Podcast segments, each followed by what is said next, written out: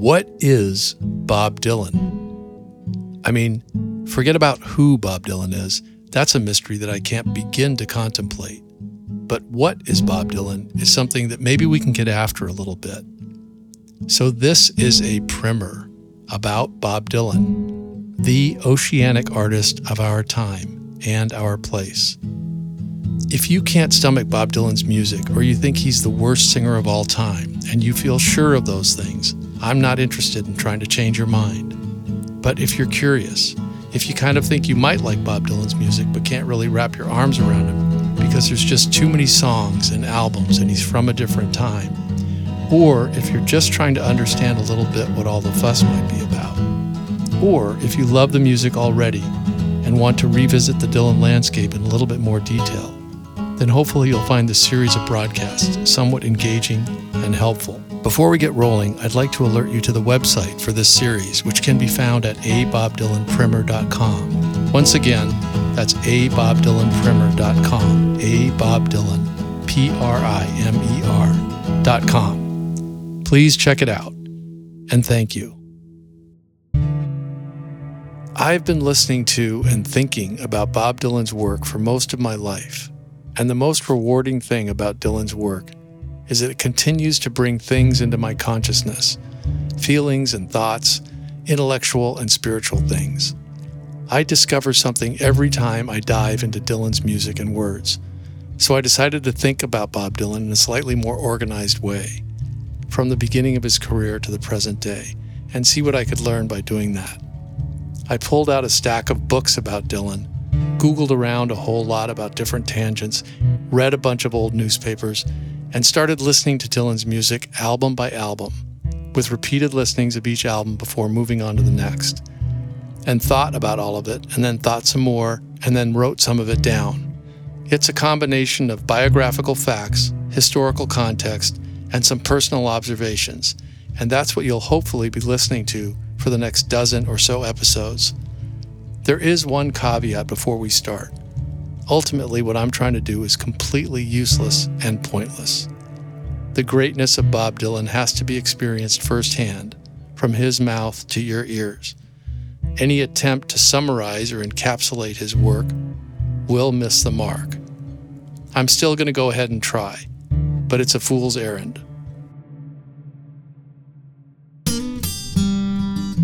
In this episode, number one in the series, we're going to look at the origin of Dylan's music and myth, starting with his growing up in Minnesota and coming to New York City at the age of 19, and then picking our way through the first record album he released. And now, I think we're all out of ado. So, without further ado, this is a Bob Dylan Primer, Episode 1 A Thousand Miles from Home.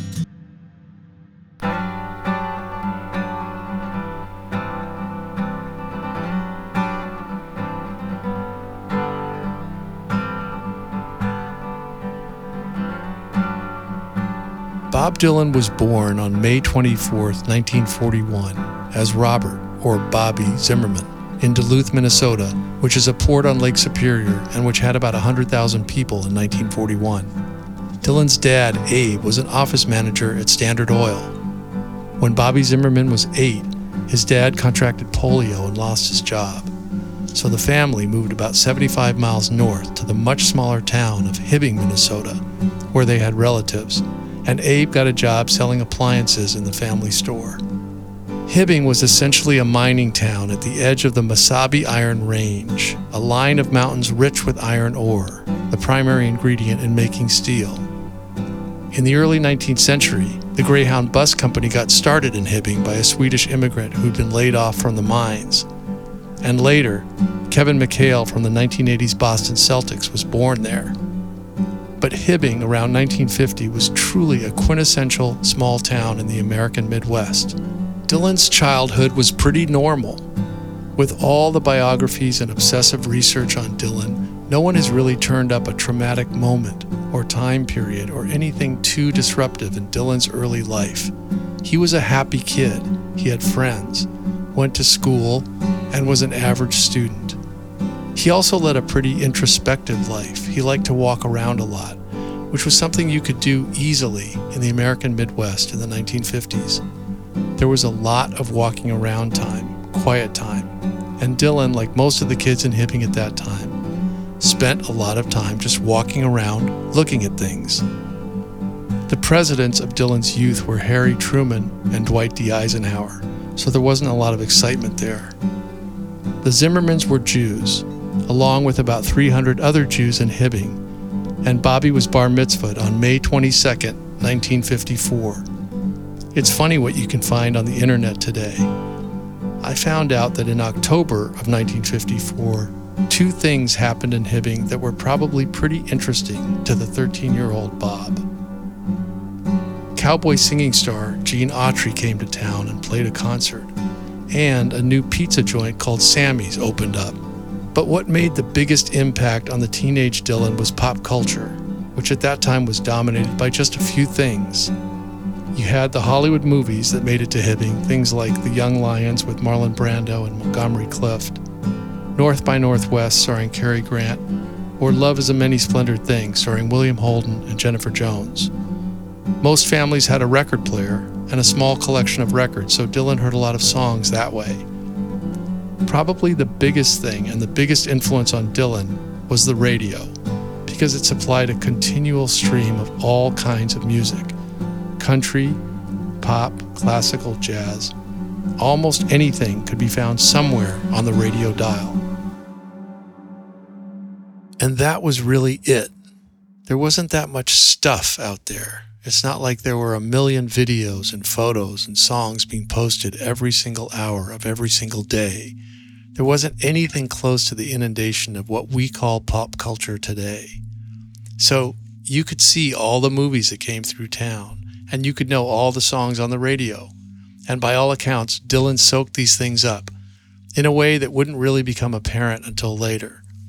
Something was going on, something was happening, something about the way Dylan was wired at the level of his DNA was allowing him to absorb things, especially music and songs, in a way that I think is probably different from most other humans out there. After Bobby saw Elvis Presley perform on The Ed Sullivan Show in 1957, he wanted a guitar. So around his 16th birthday, Bobby's mom gave him 20 bucks and he bought a Silvertone acoustic and he learned to play the basic chords and he formed a band with a couple of friends. They practiced and played a few local dances and stuff like that, with Bobby usually banging on a piano trying to beat Jerry Lee Lewis. And they weren't the finest sounding teenage band of all time. But according to one of Dylan's friends back then, a guy named John Bucklen, Dylan didn't give a shit about what anybody thought about the band or his playing. People would holler and boo, but Dylan didn't care and he just kept playing louder and faster. He gave it everything he had, and that was enough for him at the time, which is pretty remarkable for a 16 or 17 year old kid. After graduating from high school in 1959, Dylan enrolled in college at the University of Minnesota in Minneapolis. He lived in a small second story apartment above a drugstore and he hung out in the bookstores and coffee houses of Dinkytown, the name of the student village just outside the university gates. Dinkytown had a strong political, literary, and folk music scene, and Dylan spent a lot more time absorbing all of that than he did in class. It's during this time that Dylan changed his name from Zimmerman, and it's also the time where he fell hard under the spell of the great Woody Guthrie, obsessively reading Guthrie's autobiography and trying to learn all of Woody's songs.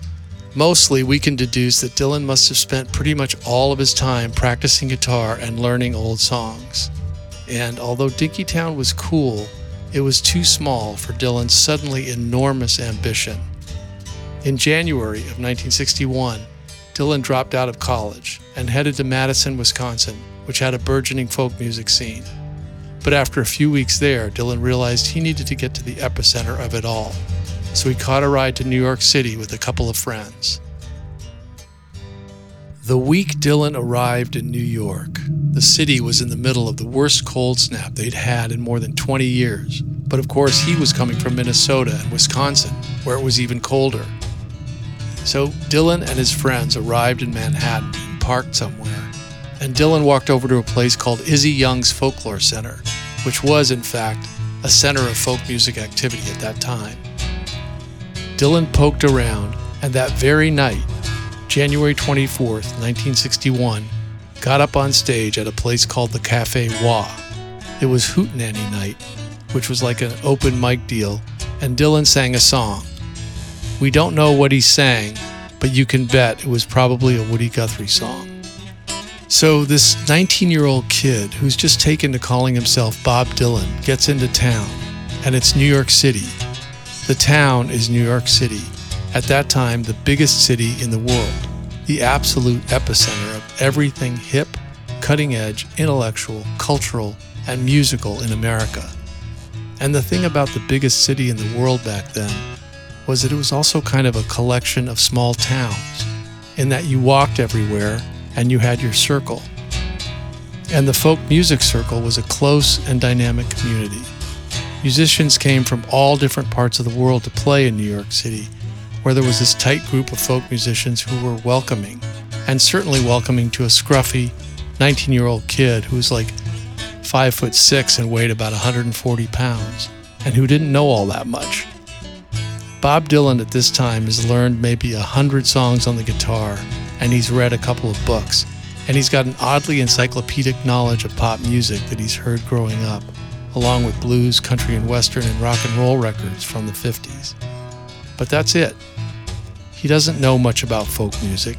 He doesn't know much about anything, really. He gets to town and he knows no one. But within a couple of days, Dylan had met a few dozen people, people who would become and remain important to him over the next few years. He made a lot of connections in those first 24, 48, 72 hours. By the end of that first week, he was implanted in the Greenwich Village folk scene. And also, by the end of that first week, Dylan had already met his idol, Woody Guthrie. At the time, Woody Guthrie was withering away from a disease called Huntington's chorea in a hospital in New Jersey. And somehow Dylan heard that on most Sundays, some friends of Woody's would pick him up from the hospital and take him to their house in East Orange, New Jersey, where Woody would spend the day and people could come and visit with him. So on January 29, 1961, five days after he landed in Manhattan, Dylan caught a ride out to East Orange and played a few songs for Woody. Dylan played a few Woody Guthrie songs for Woody Guthrie, and Woody thought the kid was pretty good and had something, and this meant more than the world to Dylan. Two weeks later, Dylan wrote his first real song, entitled Song to Woody. From that moment forward, Bob Dylan would never stop writing and performing original songs. So, this community of folk musicians and enthusiasts centered at the time in Greenwich Village in New York City took Dylan in and mothered him. The women mothered him, and the men put their arms around him and thought, hey, here's this scruffy kid, we got to take care of him. They didn't see him as any kind of threat at first. Little did they know that within a few months he'd be the hottest thing going, have a record contract with the biggest label in the world, and have won the affections of their prettiest and smartest women. New York City in 1961 was where it was at, and folk music had recently become one of the main cultural currencies of the young generation. Now, folk music is a slippery little term, and it means different things to different people.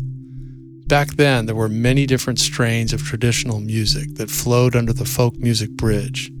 You had your country blues, your work songs, gospel melodies, murder ballads, yodeling, all sorts of old timey acoustic music from mostly rural environments. And there were some big stars of the so called folk music Woody Guthrie, Pete Seeger, Joan Baez, Odetta, like that. In 1958, three college students from California formed a singing group and called themselves the Kingston Trio. They were clean cut, crew cutted young men, and they recorded a song called Tom Dooley that became the number one selling record in the whole United States. Tom Dooley was a song about a man who was about to be executed for murdering his sweetheart, but the recording is a pretty syrupy concoction. As saccharine as the record sounds today, the big thing it did, along with similar records, was give young people a taste for what were called topical songs. A topical song comments on social or political events, like a protest song. And so, leading into the 1960s, you had these two universes of folk music. On the one hand, the traditional forms sung by artists who were a little rough around the edges. And then you had the Kingston Trio phenomenon, which was all white and extremely commercial for a time. But no matter which camp you came from, folk music was a big deal in the early 1960s. On April 9, 1961, there was a riot in Washington Square Park, a few blocks from Izzy Young's Folklore Center. This was one of the first large scale protests of the 1960s, a decade full of protest, and it was about folk music. You see, every weekend, musicians and so called beatniks would gather in Washington Square Park and play music. There were hundreds of young people, most carrying guitars, hanging around and making the scene. And the city didn't want these undesirable types hanging around in the sunshine singing folk songs. So they sent a bunch of cops and paddy wagons to the park, and all hell broke loose. It's kind of funny now, in hindsight, but people were pretty pissed off about the whole thing back then. Anyway, this very same week is the week that Bob Dylan gets his first paying gig as a musician playing harmonica for bluesman John Lee Hooker at a club in the village called Gerde's Folk City. A couple months after that, the music writer for the New York Times heard Dylan sing at Gerde's and wrote a column about him. 20 year old is bright new face at Gerde's Club, ran the headline over the short but highly positive review. Within a few weeks, Dylan signed a five year recording contract with Columbia Records.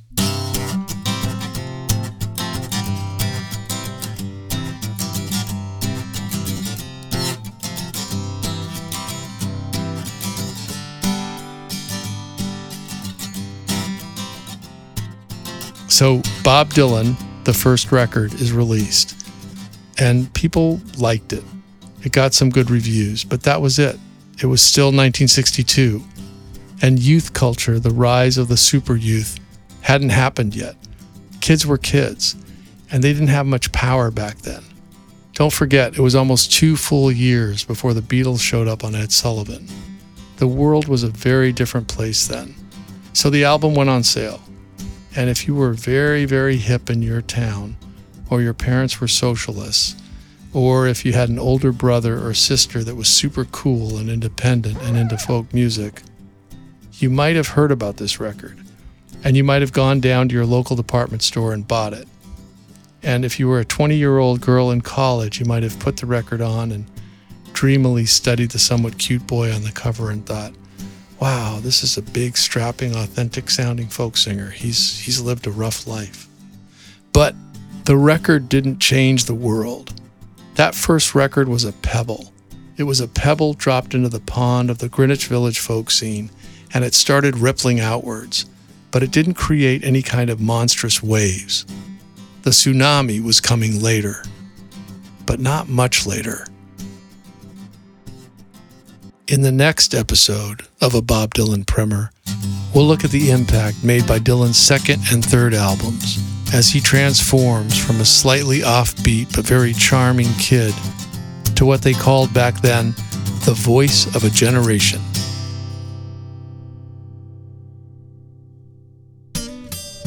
Music for this broadcast was provided by Max Ferguson, sound design by John Zalewski. My name is Michael Hacker. Thank you for listening. And if you'd like to hear some of the music referenced, please check out the public playlist I created on Spotify under the name A Bob Dylan Primer.